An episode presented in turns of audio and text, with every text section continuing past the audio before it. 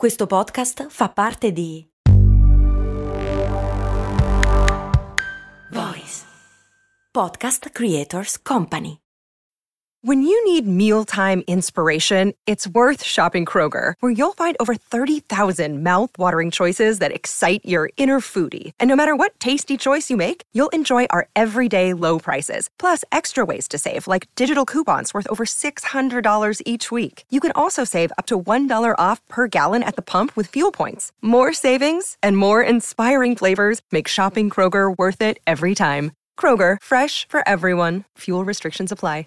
Quella simpaticona di Madre Teresa di Calcutta, molto più sadica che santa. E adesso vediamo perché.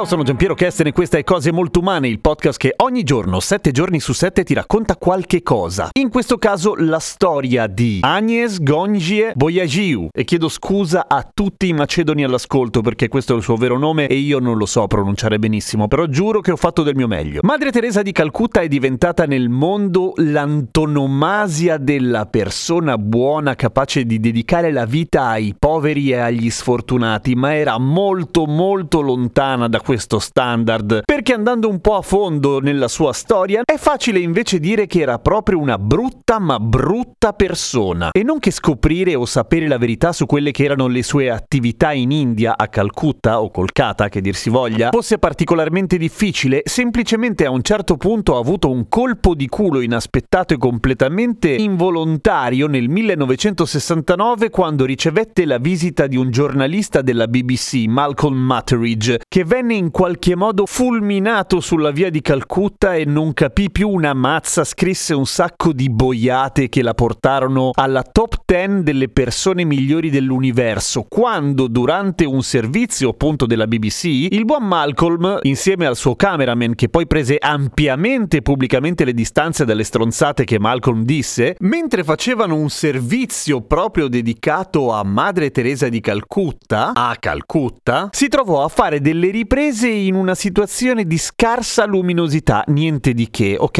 Non si sarebbe dovuti riuscire a fare delle buone riprese, salvo che avevano dietro uno stock di pellicole tutte nuove della Kodak che promettevano appunto miracoli in situazioni di scarsa luce. E come vennero le riprese? Molto bene. Brava Kodak? No, bravo Dio. Così almeno scrisse Malcolm Mutteridge che disse di aver testimoniato di persona al miracolo di Madre Teresa di Calcutta, cioè parte da lì, capito? Mutteridge non capisce più niente, scrive un articolo completamente obnubilato da questa sua nuova rivelazione. Il cameraman appunto poi disse, boh, cioè abbiamo usato delle pellicole che erano molto fighe, che cazzo c'entra il miracolo? Ma vabbè, amen, ormai era tardi, l'articolo venne scritto in quel modo, l'immagine di Madre Teresa venne raccontata completamente falsata nel suo articolo e divenne appunto la persona migliore del mondo, che si preoccupava di curare un sacco di poveri in condizioni disastrose, anche se curare non è esattamente la parola giusta,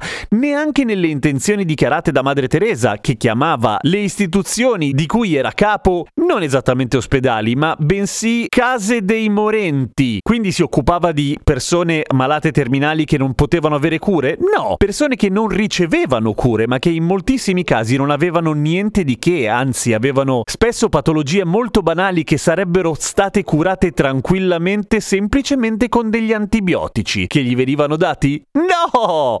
Perché lei voleva tenersi tutti i soldi? Forse, e comunque i soldi non se li teneva per sé, a questo ci arriviamo dopo, ma anche perché soffrire ti avvicinava alla passione di Cristo, lo diceva proprio lei, lo diceva anche ai malati. Anzi, da un giornalista venne sentita dire, mentre spiegava a un paziente che stava veramente, veramente, veramente male e al quale veniva data l'aspirina, che era il massimo antidolorifico che veniva concesso nelle case dei morenti, vivi questo dolore perché sono come i baci di Gesù. E lui disse, per favore, puoi dire a Gesù di smetterla di darmi i baci? Fa un po' ridere detta così, ma se ci pensi che poi quella persona è morta fra atroci sofferenze totalmente evitabili, non fa un cazzo ridere a dir la verità. La maggior parte delle critiche efferate a Madre Teresa di Calcutta vennero mosse da Christopher Hitchens, un grande giornalista inglese che scrisse libri, fece documentazioni documentari, fece reportage raccontando quella che era la verità e che si oppose strenuamente alla canonizzazione di Madre Teresa di Calcutta, che peraltro venne fatta santa nel 2016 da Papa Francesco, ma prima era stata beatificata nel 2003 da Giovanni Paolo II, un altro che aveva frequentazioni di tutto livello come quando benedì Augusto Pinochet, per esempio, fra gli altri. Hitchens ebbe l'opportunità di incontrarla direttamente e di intervistarla e di dirle abbastanza apertamente quello che pensava di lei e lei rispose in tutta onestà che lei non lavorava per i poveri, lei lavorava per espandere il cattolicesimo. Lo faccio per la Chiesa, non sono mica un assistente sociale.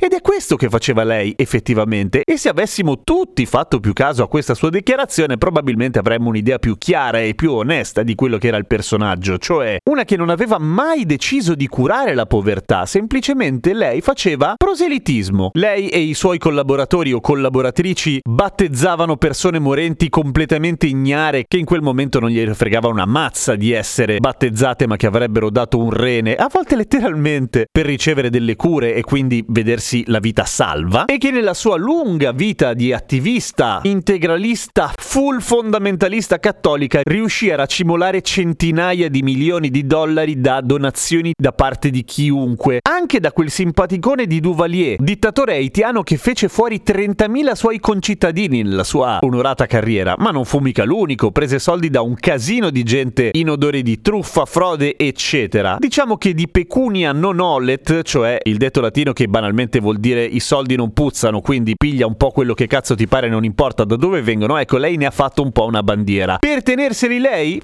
No, lei viveva veramente in povertà o semi-povertà, tranne quando si fece spedire rapidamente in Occidente per farsi curare dai migliori chirurghi e cardiologi dell'universo quando aveva un problema al cuore, ma questo è un altro discorso.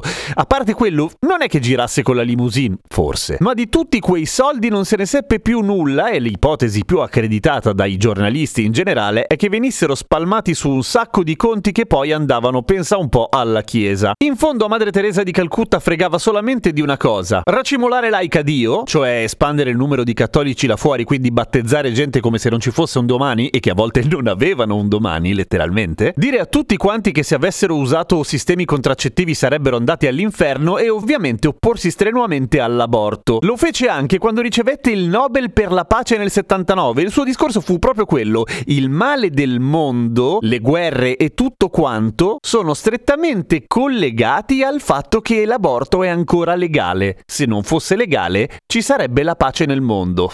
Punti per te, Teresa. Meriti zero?